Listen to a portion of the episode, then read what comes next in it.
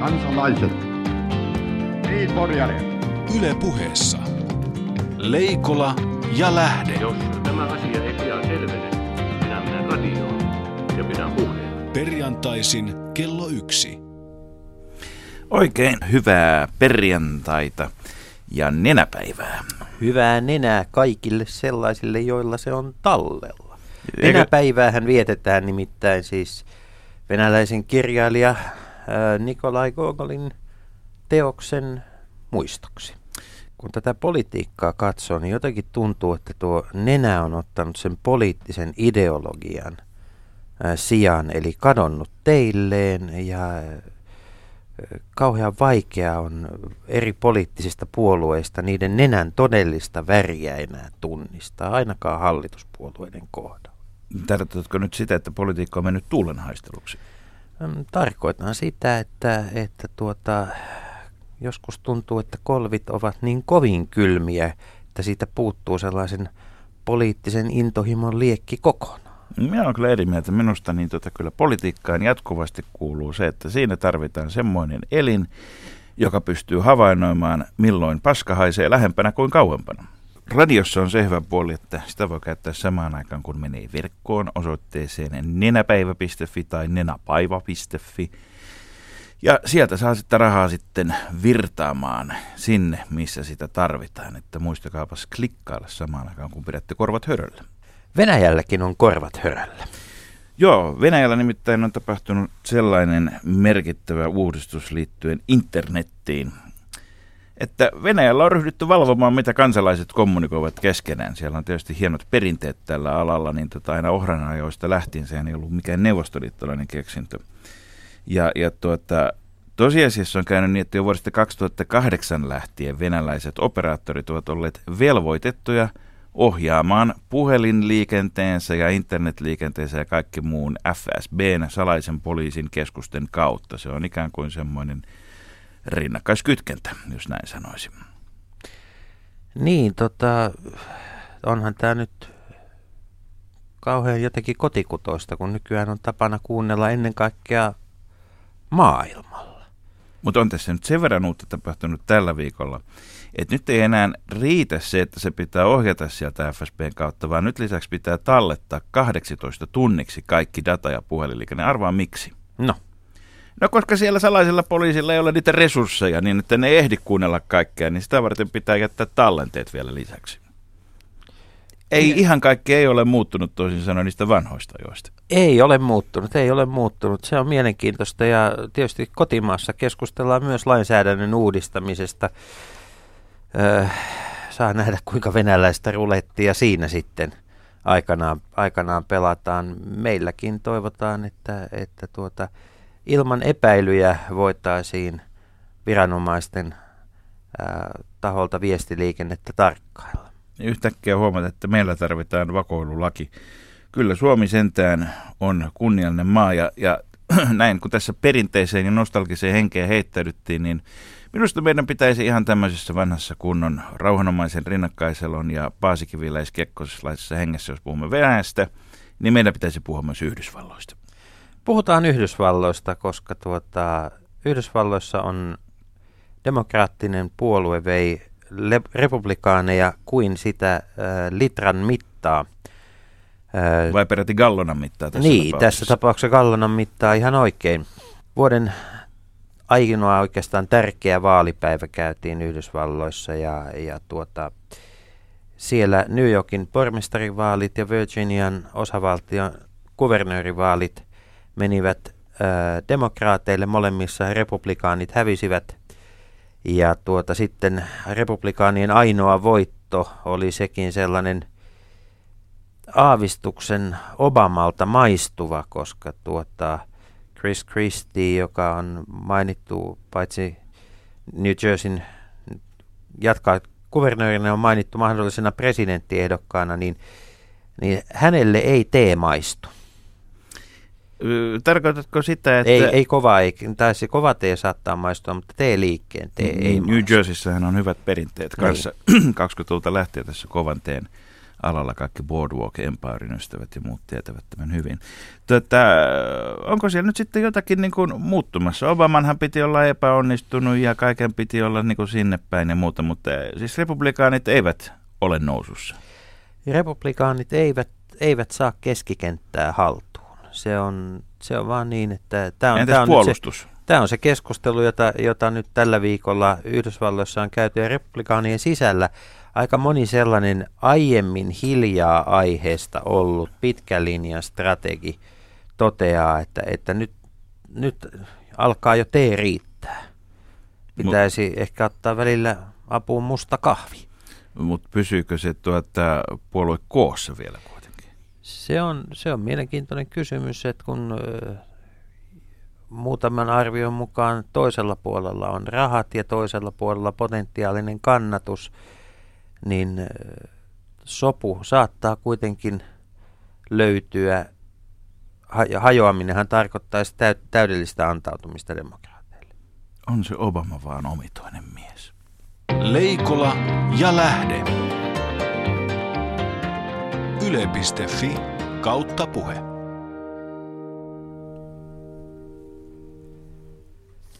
Ja sitten aplodeeraamme sisään viikon vieraamme. En tervetuloa elinkeinoministeri Jan Vapaavuori. Kiitoksia kovasti. Ja tota, tässä, jos käymme suoraan, sen lisäksi, että me puhua niistä asioista, jotka eivät ole päivän asioita, mutta käymme päivän ja viikon asioihin, niin, niin miten tämän vuoritalouden vapauden kanssa tällä viikolla tuota, on ollut, vieläkö vapausasteita on, on sen suhteen, että talvivaaran kohtalo ei ole sinetöity suuntaan tai toiseen?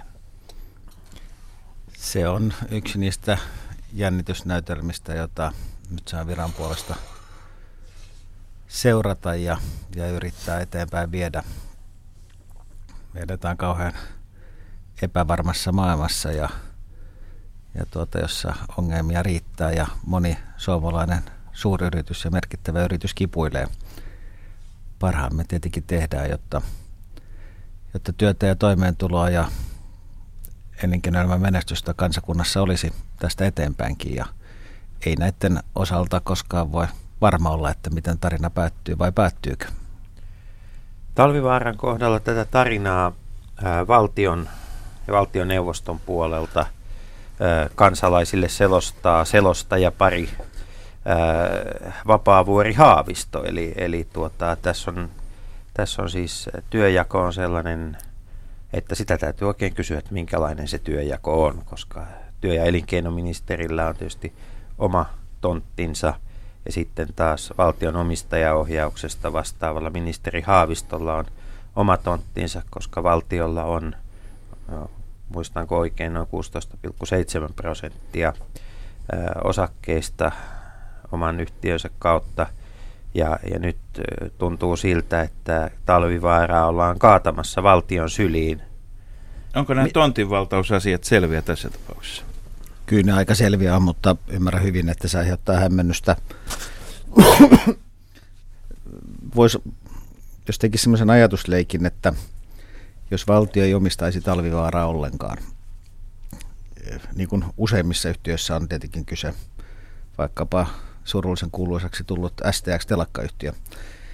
Ja jos se ajatuu riittävän isoihin ongelmiin ja, ja pyydetään valtiota apuun, niin, niin osoite on työ- ja elinkeinoministeriö.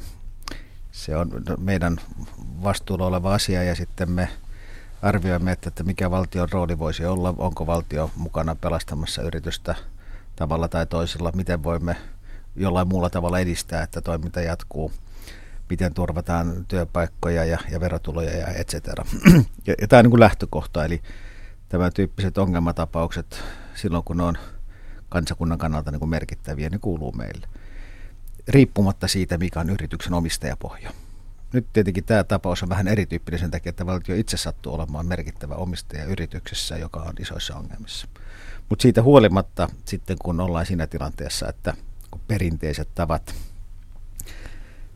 hoitaa yhtiötä ja sen rahoitusta niin ei enää toimi ja tarvitaan erityisjärjestelyjä, niin silloin osoite on sama kuin muulloinkin. Ja, ja tietenkin tämä perustuu siihen, että valtion tulokulma on niin paljon laajempi.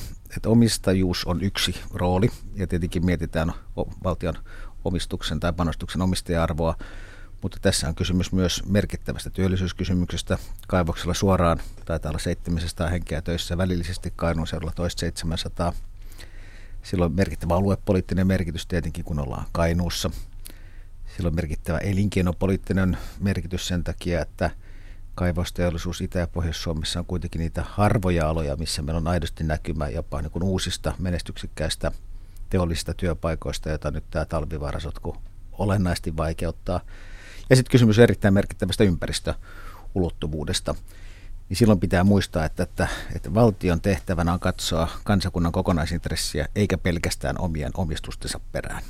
Ja, ja, ja valtion tulokulman pitää olla laajempi kuin vain miettiä, että miten meidän omistus tuottaa. Ja, ja silloin on tietenkin ymmärrettävää, että, että kun yhtiö ajautuu isoin ongelmiin, ja vaikka valtio sitä omistaisi, niin, niin, niin se, joka vastaa omistuksista, ei kanna kuitenkaan kokonaisvastuuta, vaan silloin se pitää siirtää Temmille, jolle se merijärjestelmässä kuuluu. Onko tässä se vaara, että, että tässä tota, valtion äh, sisällä eri ministeriöt nyt jo pela, pelaa mustaa pekkaa, että kenelle, kenelle tuota lasku sitten kaatuu maksettavaksi ja hommat hoidettavaksi, jos, val, jos, jos käy niin, että talvi, niin kuin nyt tällä hetkellä näyttää, että talvivaaralla loppuvat rahat.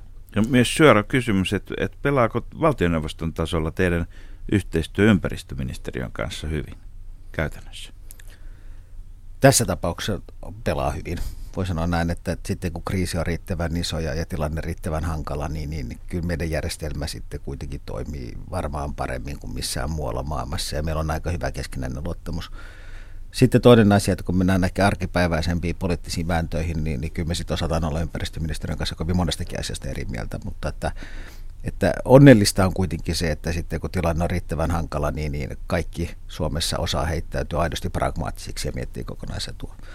Mutta Jussin kysymykseen, niin, niin totta kai tämmöinen riski on aina olemassa. Onhan se tavallaan niin kuin erikoinen tilanne, että, että valtio on omistajana, merkittävänä omistajana, itse isoimpana omistajana tässä tapauksessa. Ja sitten kun yritys on ongelmissa, niin sitten käännytään valtion puoleen, jota silloin edustaa taas joku toinen taho valtiolla. Mutta, mutta tämmöistä tämä on. Valtio olemme me, me ja me. Niin, ja kuten sanottu, niin, niin jos just vaikka tätä talvivaarakeissiä miettii, niin, niin pitää ajatella näin, että manaamatta mitään, tietenkään mitään tulevaisuuden skenaariota, niin voidaan ajatella näin, että jos, jos yritys menee konkurssiin, niin mitä omistajalle tapahtuu? Omistaja menettää sen panoksen, mitä siinä on pistänyt. Ja se on siinä. Mutta jos tämän tyyppinen yhtiö kuin Talvivaara menisi konkurssiin, niin mitä siitä valtiolle seuraisi? Siitä seurasi paljon muutakin kuin se, että se menettäisi ne rahat, jotka sinne on pistetty. Muun muassa se, joka on hyvin tiedossa, että tässä tapauksessa kaivosta pitäisi pyörittää useita vuosia sen jälkeenkin, johtuen näistä ympäristökysymyksistä, joka maksaisi paljon ja jossa olisi iso niin kuin ympäristöulottuvuus. Ja, ja tämän tyyppisiä ulottuvuuksia valtio joutuu miettimään myös, eikä pelkästään sitä, että mitenköhän omistuksellinen kävi. Puhumattakaan sitten ylipäänsä ympäristöriskeistä ja vaikkapa työllisyyskysymyksistä? Talvivaarasta on esitetty julkisuudessa nyt paljon spekulaatioita, paljon väitteitä. Osa niistä saattaa olla niin sanotusti perättömiä, mutta onko sellaisia asioita, joita valtioneuvoston jäsenet, onko valtioneuvoston jäsenillä tietoa, jota ei tällä hetkellä voi julkisuuteen kertoa? Osalla valtioneuvoston jäsenistä on, osalla ei. Meillähän on hallituksen piirissä, voisi sanoa kaksi niin sanottua sisäpiiriä. Meillä on talouspoliittinen ministerivaliokunta, missä käsitellään merkittäviä talouskysymyksiä, jossa on vajaa puolet ministereistä.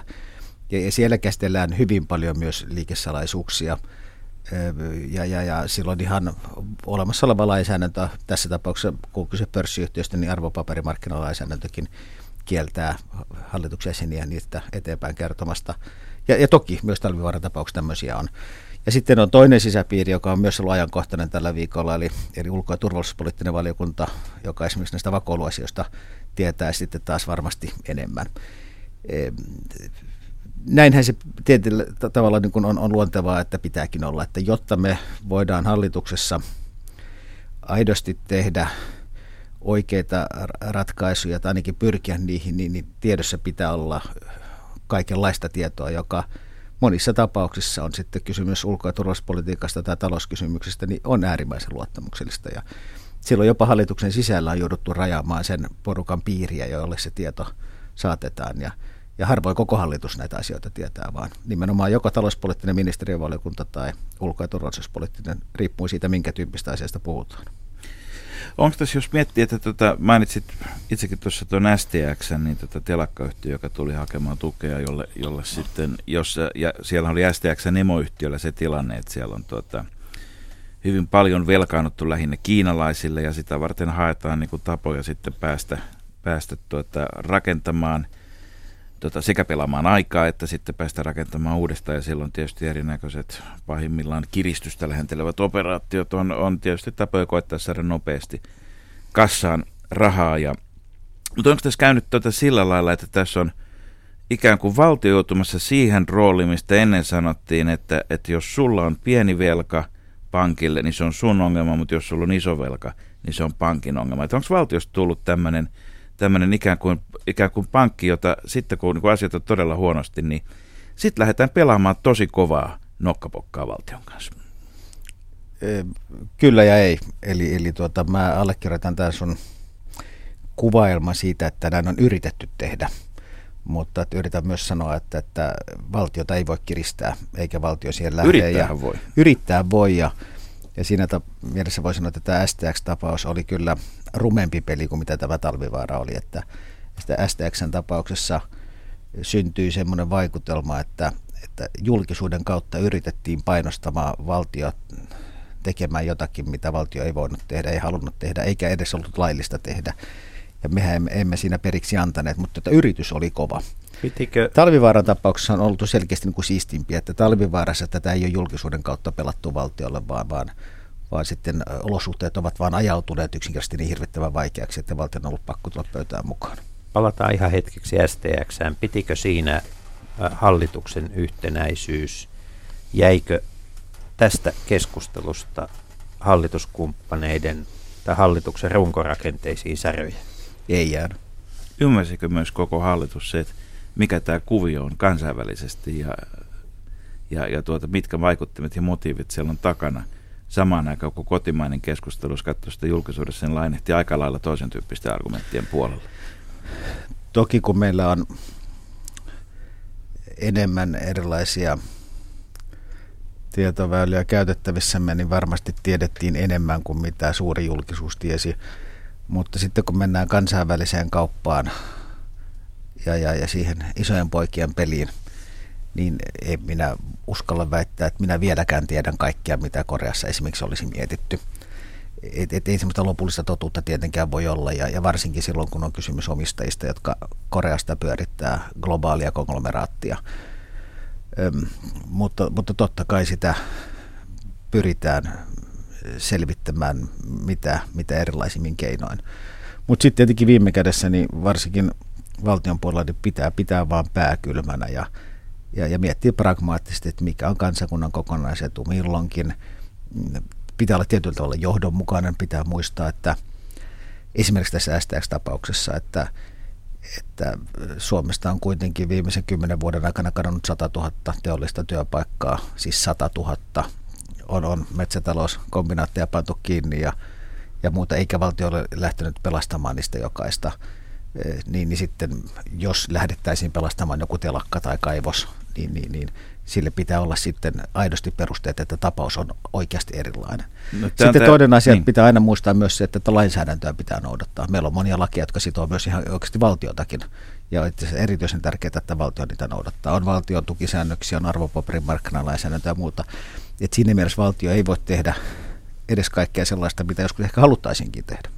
No hyvä, nämä 100 000 tuota menetettyä teollisuuspaikkaa, se on se bruttomenetys, mutta tota, kyllähän niitä syntyy uusiakin sitten myös toisinpäin ja yleensä ne syntyy eri aloille. Nyt vaikka tässä tämänkin viikon uutiset on kertonut, että Suomi on taas syvässä kurimuksessa ja, ja elämme ankeita aikoja, niin kyllä tässä jollakin lailla kuitenkin tämä ilmapiiri on vähän tämmöinen niin kuin erätauon tyyppinen tällä hetkellä. Että meillä on tämä maan suru, Nokian matkapuhelin puolesta sitä, sitä henkistä – henkistä tuota tilaa, tilaa tuota käydään läpi ja käsitellään jotenkin, mutta samaan aikaan sitten niin tuota, pitäisi katsoa, että mitä tuolta, minkä tyyppinen Phoenix-lintu sieltä tuhkasta nousee ja, ja, ja tuota, mitä, mitä se näyttää, että mitä, mitä, mitä tämmöinen elinkeinopolitiikka tilanteessa, jossa meillä ei enää ole Kari Kairamoita ja Jorma Olleloita sanomassa, että nyt kolminkertaistetaan insinöörikoulutus, niin tästä se lähtee ja koko kansakunta yhtenä miehenä toteamassa, että, että jes, tämä on se linja, joten, joten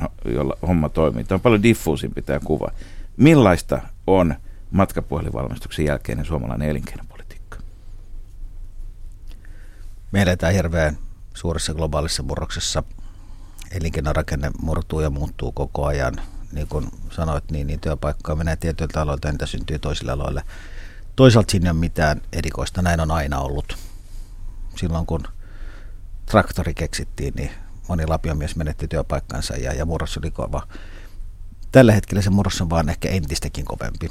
Ja voisi sanoa, että Suomella on jopa käynyt vähän huonoa tuuria tässä viime aikoina. Eli, eli meillä, on, meillä on ollut perinteisesti aika kapea elinkeinorakenne. Meillä on muutama yksittäinen ala, joka on, on vastannut Suomen hyvinvoinnista ja viennistä suhteettoman suurella osuudella. Ja nyt on käynyt niin, että ne on samaan aikaan kovassa murroksessa, jolloin mä viittaan lähinnä paperiteollisuuteen ja, ja sitten toisaalta ICT- ja sektoria ja Nokia-klusteriin.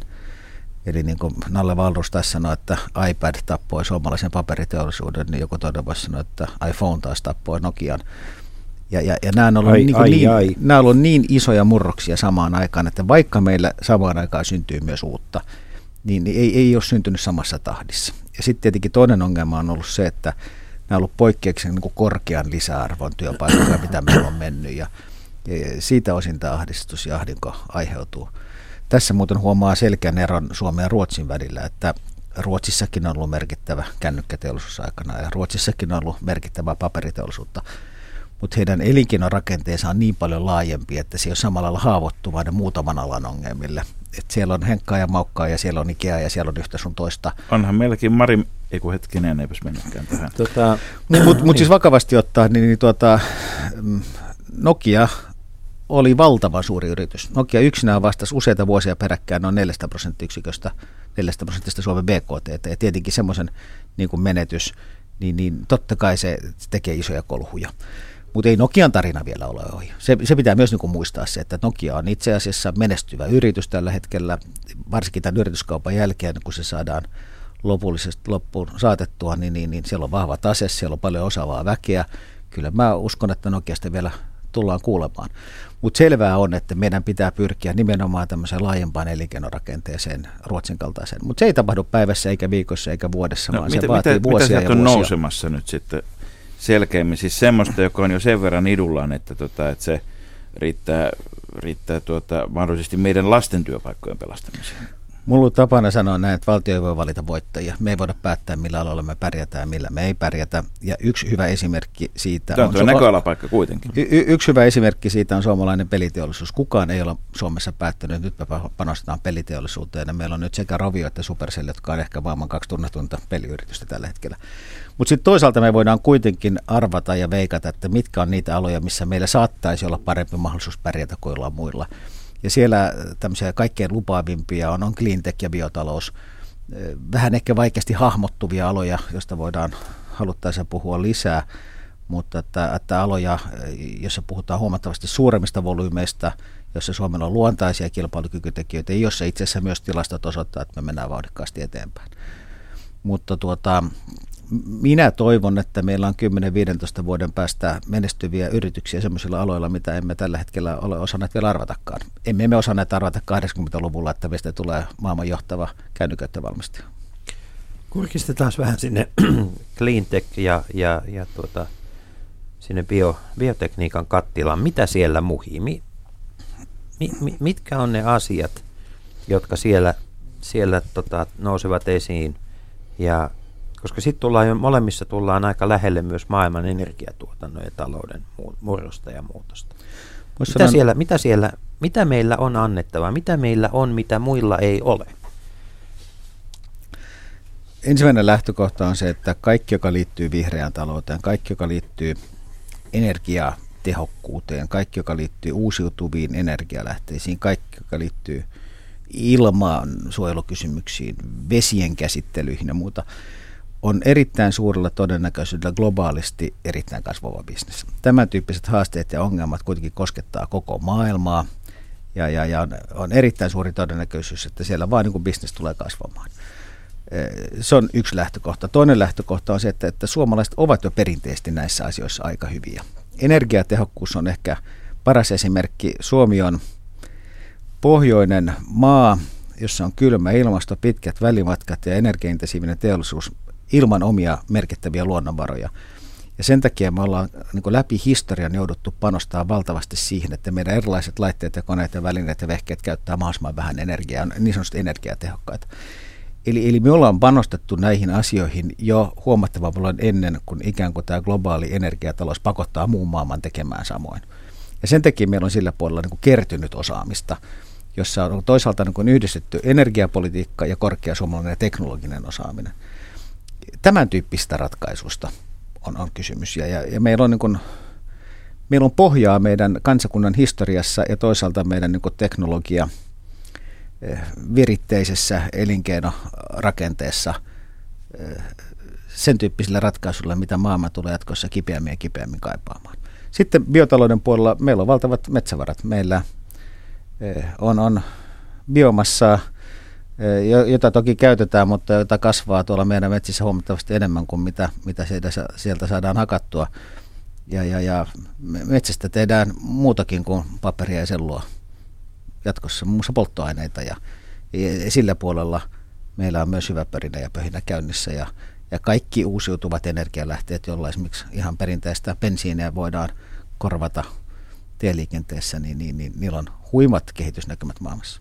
Mutta tämä kaikki kuitenkin tässä maailmassa, jossa tuotanto on nykyään aika helposti siirrettävissä minne vaan, missä löytyy halvempia käsipareja, niin, niin eikö tämä tarkoita samaa kuin, että et, et, tämä tämmöinen niin perinteinen teollisuus, Suomi on aika nuori teollisuusmaa kuitenkin, mutta et se jää niin kuin tämmöiseksi, tämmöiseksi tavallaan poistuvaksi periodiksi historiassa, niin tota, onkohan tämä mennyt ihan kaikille perille se, että, tota, että tämä tämmöinen että se teollisuus ei siinä, ja erityisesti Etelärantaan, että teollisuus niin kuin siinä mielessä, kun se on tunnettu, niin se ei tule enää palaamaan isoksi jutuksi. Pitäisikö meidän, ymmär, ymmärretäänkö se riittävän hyvin? Kyllä se iso juttu on, mutta se ei ole yhtä iso juttu kuin mitä se on ollut aikaisemmin. Ja se on sinänsä tietenkin selvää, että teollisten työpaikkojen määrä on vähentynyt kaikkialla länsimaissa ja useita vuosia peräkkäin, ja trendi on selvä. Se ei silti tarkoita sitä, että se teollisuuden tuotannon arvon pitäisi laskea. Mm, globaalit arvoketjut pilkkoutuu, kaikkia voi siirtää minne tahansa. Nyt on kysymys siitä, että, että kuka siitä ketjusta sitten viime kädessä kerää sen hyödyn. Etlahan tutki sitä joku vuosi sitten, että kun Kiinassa valmistetaan Nokian puhelimia, joita myydään jenkkeihin, niin 40 prosenttia arvosta tulee silti Suomeen sen takia, että Nokian pääkonttori oli täällä ja, ja T&K oli täällä ja nämä immateriaalioikeudet omistettiin Suomessa. Ja, ja siinä mielessä niin teollisuus tulee muuttamaan muotoaan ja, ja, ja ainoa, jolla, kun me ollaan katsottu ehkä aiemmin näin, että se konkreettinen tehdas, jossa sitä tuotetta tehdään, että se on se olennainen juttu. Mutta että yhä olennaisemmaksi tulee se, että, että kuka sen innovaation on keksinyt, missä ne oikeudet omistetaan ja toisaalta sitten se toinen pää, että, että, että kuinka hyvin se onnistutaan brändäämään ja myymään maailmalla. Mutta eikö tämä kuitenkin edelleen mene niin, että kun Kuusankoskella suljetaan paperitehdas, niin kaksi ministeriä hyppää helikopteriin ja menee sinne ilmaisemaan huolestumisensa, mutta jos tuhat mainosmiestä joutuu työttömäksi punavuoressa, niin tota, kukaan ei huomaa mitään, että siinä olisi jotain kilpailukyvyn ja myyntivoiman ja, ja brändäämisen ja tämmöisen kannalta, eteenpäin menemisen kannalta, talouden kannalta. Olet, olet täysin oikeassa, että tiettyihin aloihin liittyy enemmän symboliikkaa tiettyihin, en tiedä, onko se sitä kansallisromantiikkaa vai mitä se on. Mutta siis perä, peräpeiliin katsomista. Niin, ja, ja siis musta tämä telakkatapaus on, on, on, tuota, on hyvä esimerkki. Eli, eli tuota, e, sinänsä tietenkin on kaikki aihe sille, mutta että aivan valtava monta viikkoa peräkkäin pysyi niin kuin pääotsikoissa yhden telakan tulevaisuus. Mennään 20 vuotta taaksepäin ja katsottiin, kun Neuvostoliiton kauppa romahti, niin, niin meillä katosi vaate ja jalkineteollisuusmaasta käytännössä katsoen kokonaan. Eikä ja olikin naisten työpaikka. Aivan oikein, eikä, eikä semmoista messua silloin pidetty.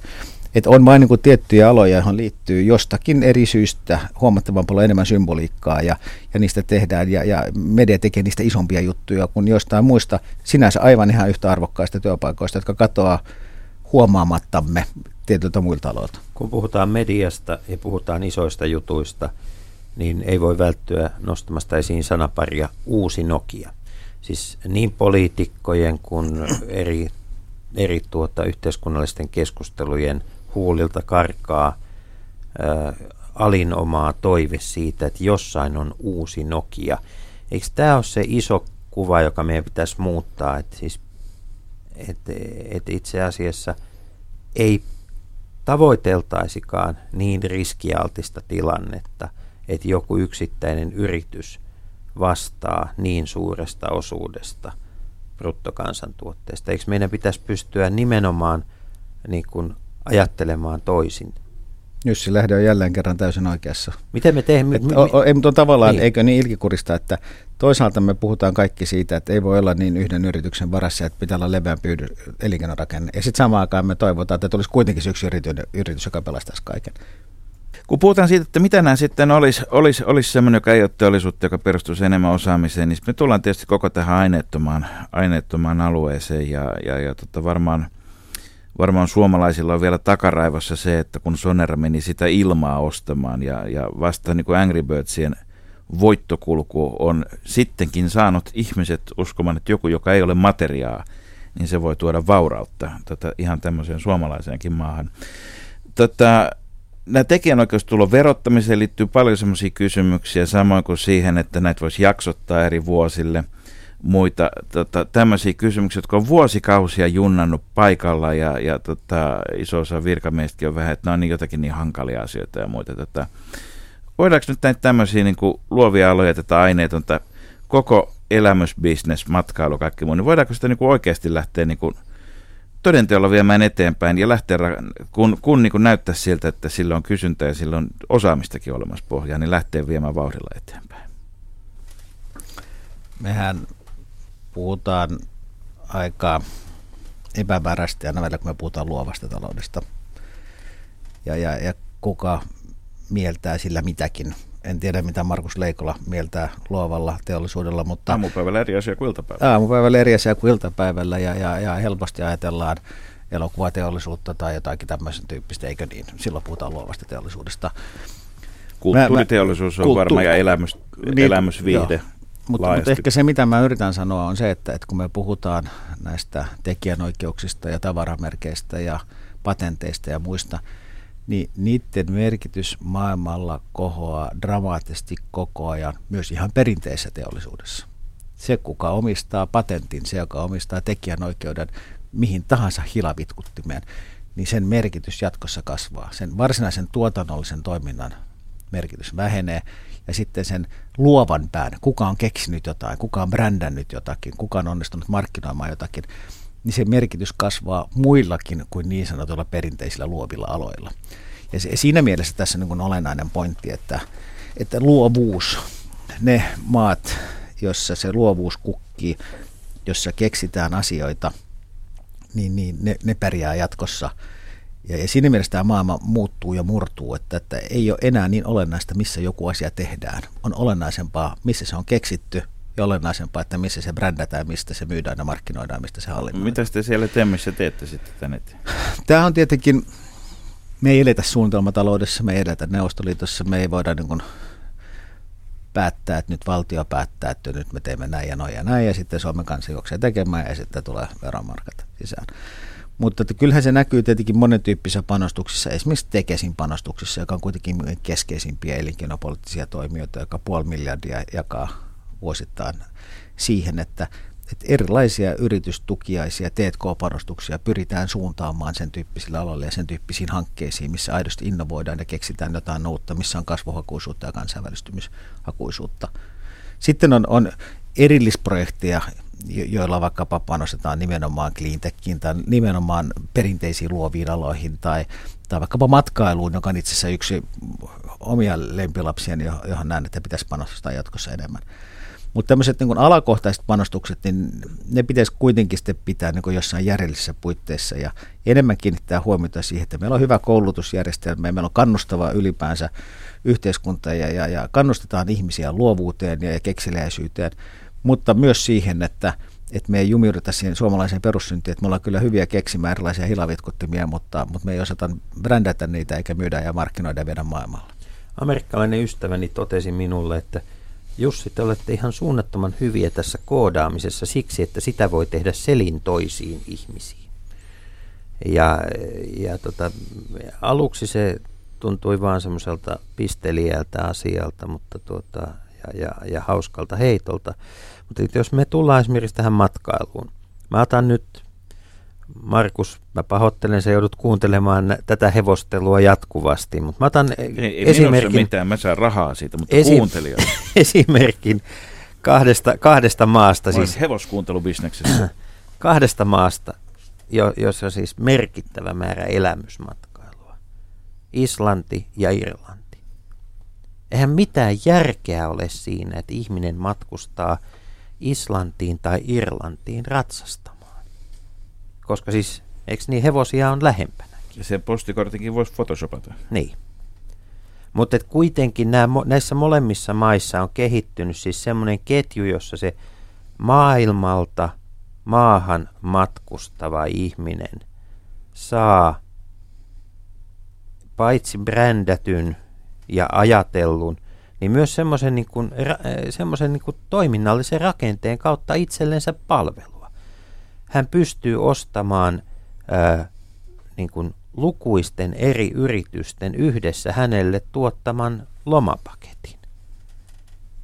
Ja sitten kun me katsotaan Suomea, meillä on siis lumimaassa useita kuukausia niin kuin umpihankiratsastus, joka, joka esimerkiksi Suomen hevosilla toteutettuna on jotain semmoista, mitä, mitä niin kuin maailman ratsastavat Mitä, eikö Lontoossa ole sitä? maailman ratsastavat turistit voisivat hyvinkin niin kuin kerran elämässään ha- haluta kokeilla. Niin meillä, meillä nämä toimijat eivät, tun, eivät vaan, ei, ei ole vaan syntynyt sellaista yhteistyötä isojen ja pienten toimijoiden välille. Miten tätä voidaan niin kuin, auttaa? Pitääkö niin kuin, Onko tämä nyt sitä niin kuin Himasen raportin kansanluonne on luonnevikaa vai mi, mi, mi, mistä tässä on? Minusta se oli kaksi hyvää huomiota. Ensimmäinen on se, että Suomessa on ihan riittävästi eksotiikkaa. Suomi on oikeasti jännittävä maa muun maailman tulokulmasta. Tämä on varsin pohjoinen paikka, missä on maailman puhtaimmat vedet, paljon koskematonta jännittävää luontoa, täysin poikkeuksellinen talvi lumineen ja muineen verrattuna muuhun maailmaan, täysin poikkeuksellinen keskikesä, eikö niin, tuota, aurinkoineen. Täällä on edellytyksiä sinänsä vaikka mihin.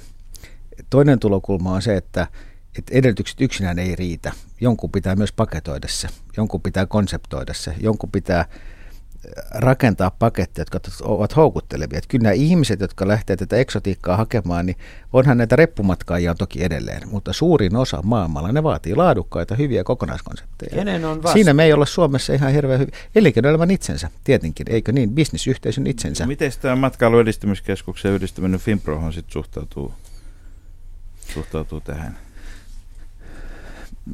Mekki on aika pieni talo se, siellä kuitenkin resurssit on aika vähäisiä ja he ovat jo pitkään joutuneet keskittymään lähinnä maabrändin rakentamiseen sen sijaan, että he voisivat esimerkiksi tehdä jotain kohdennettuja kampanjoita eri puolilla maailmaa.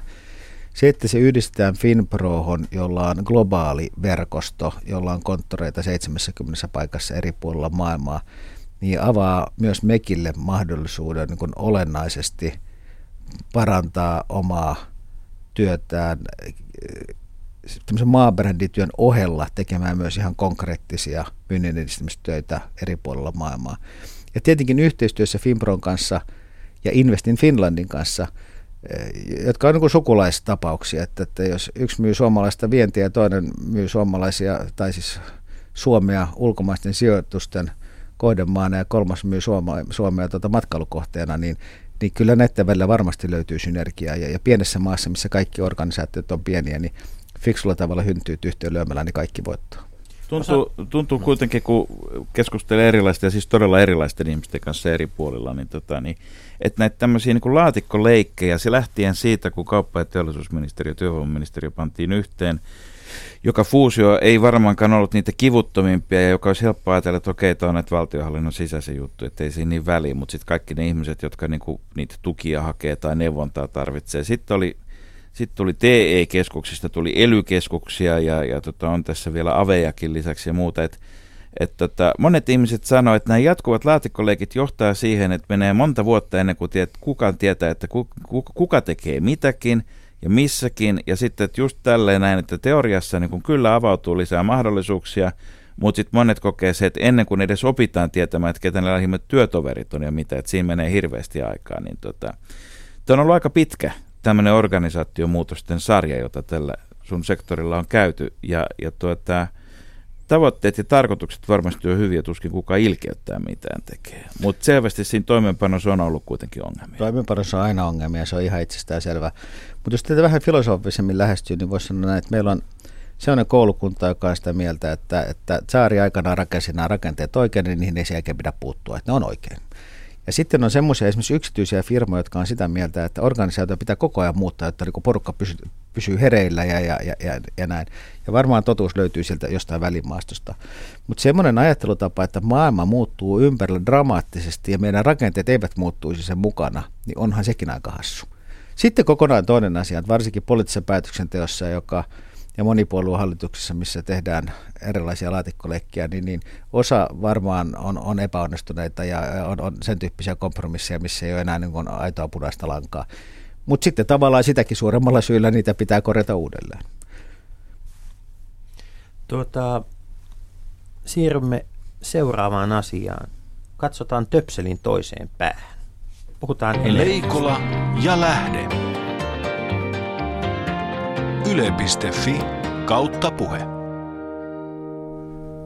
Energiapolitiikkahan on, meillä on siis aiheena elinkeinopolitiikka laajemmin ja nyt menee energiapolitiikka ja vieraana Jan Vapaavuori alasta vastaava ministeri. Sehän on siitä mielenkiintoinen asia, että siinä on aina kyse paljosta muustakin kuin vain virrasta ja töpselistä ja, ja tosi hottia, koska tuota, siinä jos missään mikään ei pysy ennallaan. Tämän päivän bensiini on semmoista, että 70-luvulla siitä jos voit unelmoidakaan ja 70-luvun bensaa ei saa käyttää missään päin maailmassa tällä hetkellä. Koska Luojan se kiitos. Saastuttaa liikaa semmoisia autojakaan ei taida olla. Viimeiset varretkin on kärrätty museon jo ajat sitten. Tuota, energiapolitiikka on kuitenkin asia, joka on mitä suurimmassa määrin politiikkaa. Meillä on koko joukko energiamuotoja, jotka on esimerkiksi totaalisesti luvanvaraisia, niin kuin ydinvoima. Ja, ja tuota, sitten meillä on tietysti ainutlaatuisia mahdollisuuksia ja kytkentöjä esimerkiksi sitä kautta, että maailman suurimman energiayhtiön Shellin tuota, hallituksen puheenjohtaja Jorma Ollila on, on tuota, varmasti semmoinen henkilö, jonka kanssa sinäkin Jan Vapaavuori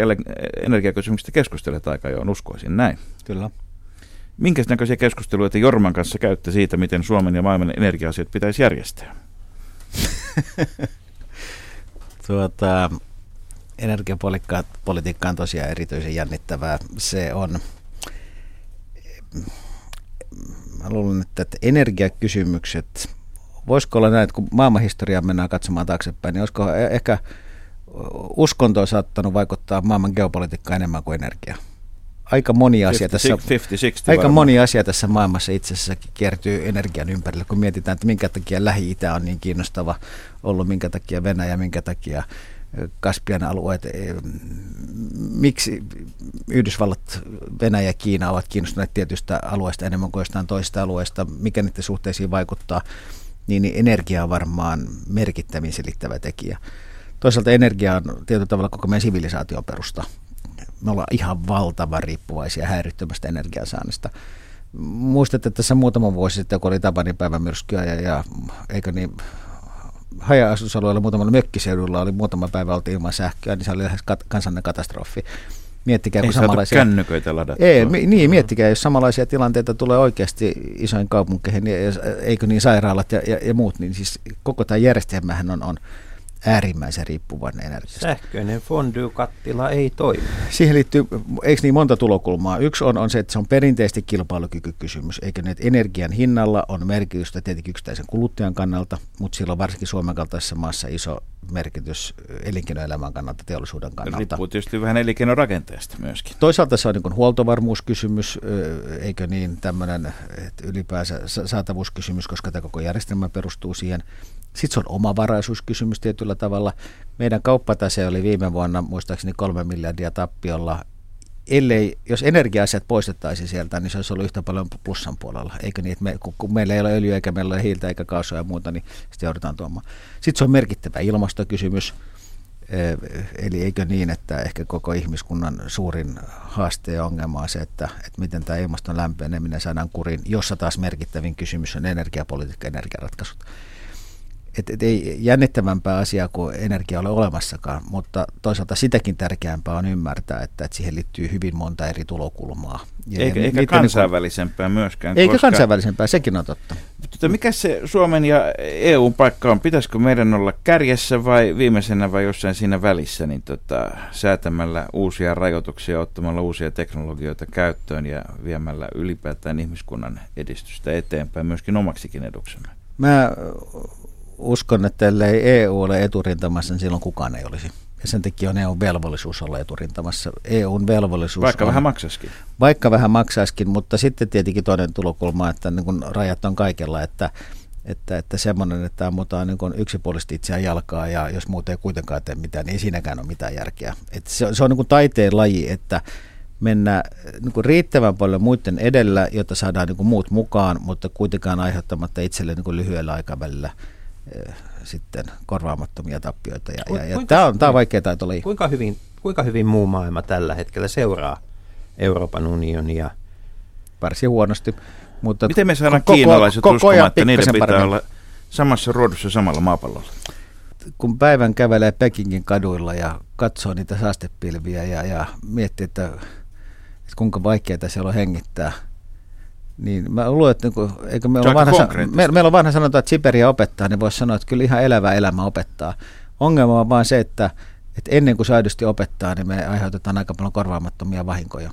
Mutta kyllä mä luulen, että ihan yksinkertaisesti nämä ilmansaastekysymykset, Kiinassahan on, on merkittävä ongelma on pohjavesien saastuminen ja, ja siihen liittyvät kysymykset, niin ihan konkreettisten elävän elämän realiteettien kautta, niin tietenkin maailma havahtuu ennemmin tai myöhemmin näihin kysymyksiin. Nyt on vaan se haaste, että että se havahtuisi niin ajoissa, että sillä on vielä jotain järjellistä tehtävissä.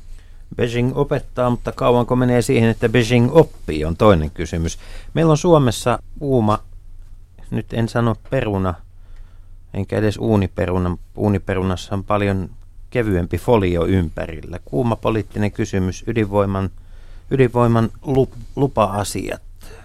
Ja ne on tässä ihan tulevien kuukausien ratkaisuja. Mitä tapahtuu Fennovoiman luvalle?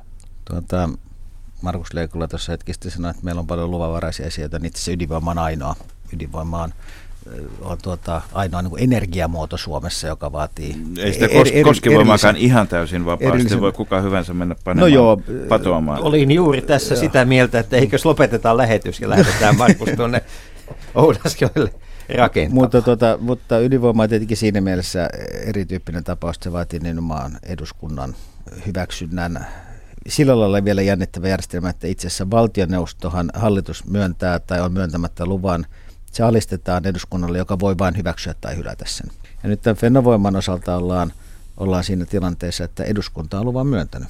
Eduskunta on myöntänyt sen ja, ja todennut, että se on niin kuin ydinenergialaki toteaa, että se on yhteiskunnan kokonaisedun mukainen. Nyt kuitenkin tämän tapahtuman jälkeen se hanke on jonkun verran muuttunut.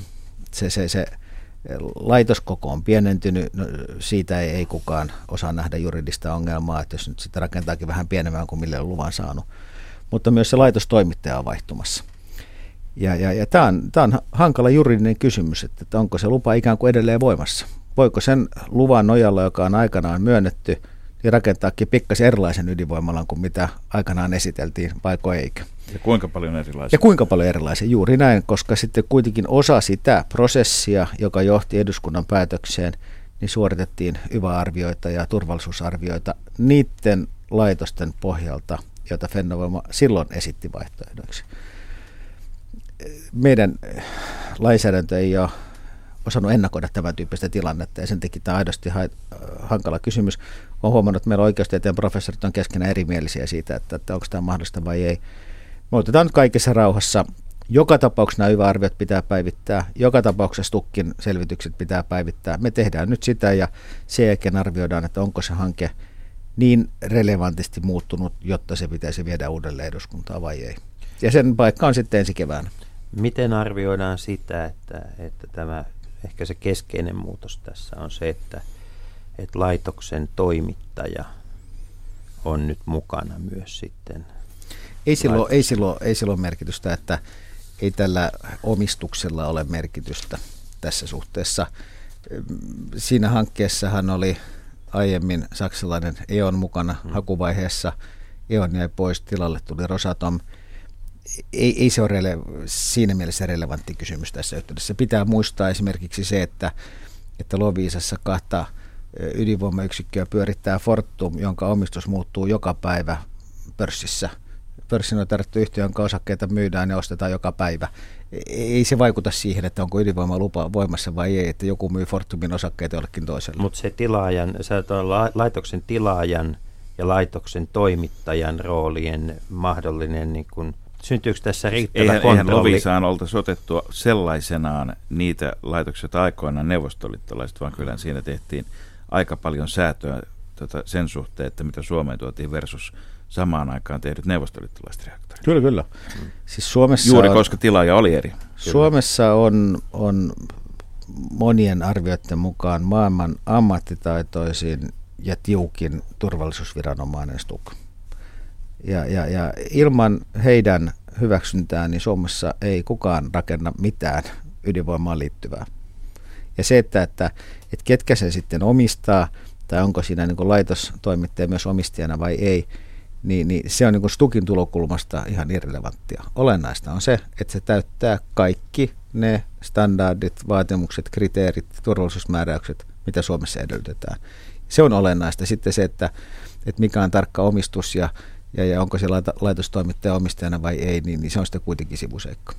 No ydinvoimassa on tietysti aina kyse, aika, aika paljon kyse ajoituksesta myöskin. Tota, silloin kun 80-90-luvulla Tchernobylin jälkeen, niin ydinvoiman vastaisuus nousi ja tuota, eduskuntaan tuota, 90-luvun alussa tuotu hakemus kai mennyt läpi. Taisi mun olla kansanedustaja Matti Vanhanen, joka sitä pontta silloin pontevimmin, pontevimmin kan, ajoi, jolla, jolla tuota, kaadettiin se hakemus. Niin silloin tuota kävi sillä lailla, että aina kun oli nämä teollisuuden esittämät tarpeet energia, energiankulutuksen lisäykselle, niin kun ei mennyt ydinvoimalla läpi, niin tehostettiin sitä energian käyttöä. Ja sitten huomattiin, että saadaan jollakin lailla se saatiin – kokoon ja saatiin aikaiseksi toisin sanoen aina on, aina on oikea tai aina on väärä hetki tai hyvä tai huono hetki rakentaa ydinvoimaa. Nyt kuitenkin se iso kysymys, mikä on ydinvoimaan liittynyt, on nimenomaan ne riskit ja saasteet ja se pitkä aika. Ja, ja tässä luonnollisesti maailmalla on ollut paljon kehitystyötä käynnissä. Mielenkiintoiset uutiset tältä viikolta kertoo tuota, tuolta kansainvälisestä thorium-energiakonferenssista Genevestä – joka tuota, torium on siis aine, jota on povattu, että siitä olisi uraanin korvikkeeksi huomattavasti paljon vähäsaasteisempana. Ja Areva, joka on, on se, joka Olkiluotonkin rakentaa ja yksi maailman suurimpia energiayhtiöitä, on ilmoittanut, että he alkaa nyt kehittää tämmöistä toriumreaktoria. Pitäisikö meidän tuota, itse asiassa ottaa kaikessa ydinvoiman lisärakentamisessa niin kuin selkeä aikalisä, että saataisiin tämmöinen konkreettisesti ja käytännössä puhtaampi ja turvallisempi ydinvoima käyttöön – ja pärjätä nämä väliajat sitten kuitenkin mulla. Ottaa niin kuin vielä isompi tarkastelukulma kuin vain pelkästään laitetoimittajakulma. Vaikka nyt onkin yhdet luvat myönnetty. Viime kädessä kaikki päätökset tehdään markkinoilla ja, ja tuota, yksityiset sijoittajat päättävät, että mitä rakennetaan ja mitä ei rakenneta ja valtiovallan mahdollisuudet vaikuttaa siihen on kovin vähäiset. Ydinvoiman osalta tietenkin on paljon enemmän mahdollisuuksia vaikuttaa, koska lupia joko myönnetään tai ei myönnetä. Tämä muuten sinänsä liittyy mielenkiintoinen tarina Ruotsista, eli, eli Ruotsissa on jo muuta, muutama kymmenen vuotta sitten valtavasti kansainvälistä arvostusta ja ihailua siitä, kun he päättivät luopua ydinvoimasta. Selkeän ydinvoiman määrä on kaksinkertaistunut Ruotsissa. Ei sillä uusia ydinvoimaloita rakennettu, mutta että niitä on paranneltu ja tehonkorotuksia tehty. Että näin tämä elämä länsinaapurissa pyörii. ei, me eletään sillä lailla hankalassa tilanteessa, että, että meidän pitää niin kuin toisaalta elää tässä ja nyt. Meidän pitää pystyä turvaamaan kansalaisillemme ja yrityksille järkevä energiansaanti. Meidän pitäisi pystyä aina hakemaan parhaat energiaratkaisut, joita me koskaan emme varmuudella tiedä, mitä ne ovat, puhumattakaan siitä, että me tietäisimme, että, että mikä teknologia milloinkin astuu markkinoille. Aika pitkään maailmassa on vannottu esimerkiksi aurinkoteknologian varaan, niin että se, tai, tai fuusio tai aalto tai jotenkin muiden, että se mullistaa koko energiamarkkinat. Todennäköisesti näin jossain vaiheessa käykin, mutta koska se tapahtuu, niin sitä ei varmuudella kukaan tiedä ja tämä väliaikakin pitää elää. Suomen suurin vahvuus energiapolitiikassa kansainvälistenkin arvioiden mukaan on se, että meillä on mahdollisimman eh, niin kuin, hajautettu järjestelmä. Me, me emme ole niin kuin, elinkeinopolitiikassa, me ollaan oltu liian riippuvaisia yhdestä tai kahdesta yrityksestä tai alasta, niin tässä emme ole. Meillä on hiiltä, meillä on kaasua, meillä on öljyä, meillä on vesivoimaa, meillä on biomassaa, meillä on tuulivoimaa, meillä on ydinvoimaa. Ja, ja muuttuvassa epävarmassa maailmassa, niin tämmöinen mahdollisimman laaja miksi on itse aika hyvä juttu. Mutta eikö siihen kannata yhdistää myöskin se, että otetaan entistä saasteettomampia, entistä turvallisempia muotoja käyttöön, mieluummin pikkasen, pikkasen tuota etujunassa. Maailma, siis Euroopassa tätä keskustelua käydään hyvin paljon, tuota mainitsit Ruotsi, mutta Saksahan on esimerkki maasta, joka on, jossa valtiovallan toimesta, ei vielä konservatiivihallituksen eikä minkään viherpipertäjien toimesta, on, on päätetty niin hyvin voimakkaasti – lähteä tota, nimenomaan niin kuin ydinvoima sekä kalleuden, hankaluuden, suuruuden, kömpelyyden että riskien vuoksi niin kuin keskeisesti vähentää sen osuutta. Tota, toki se pysyy siirtymäajan, pysyy vielä mukana miksissä.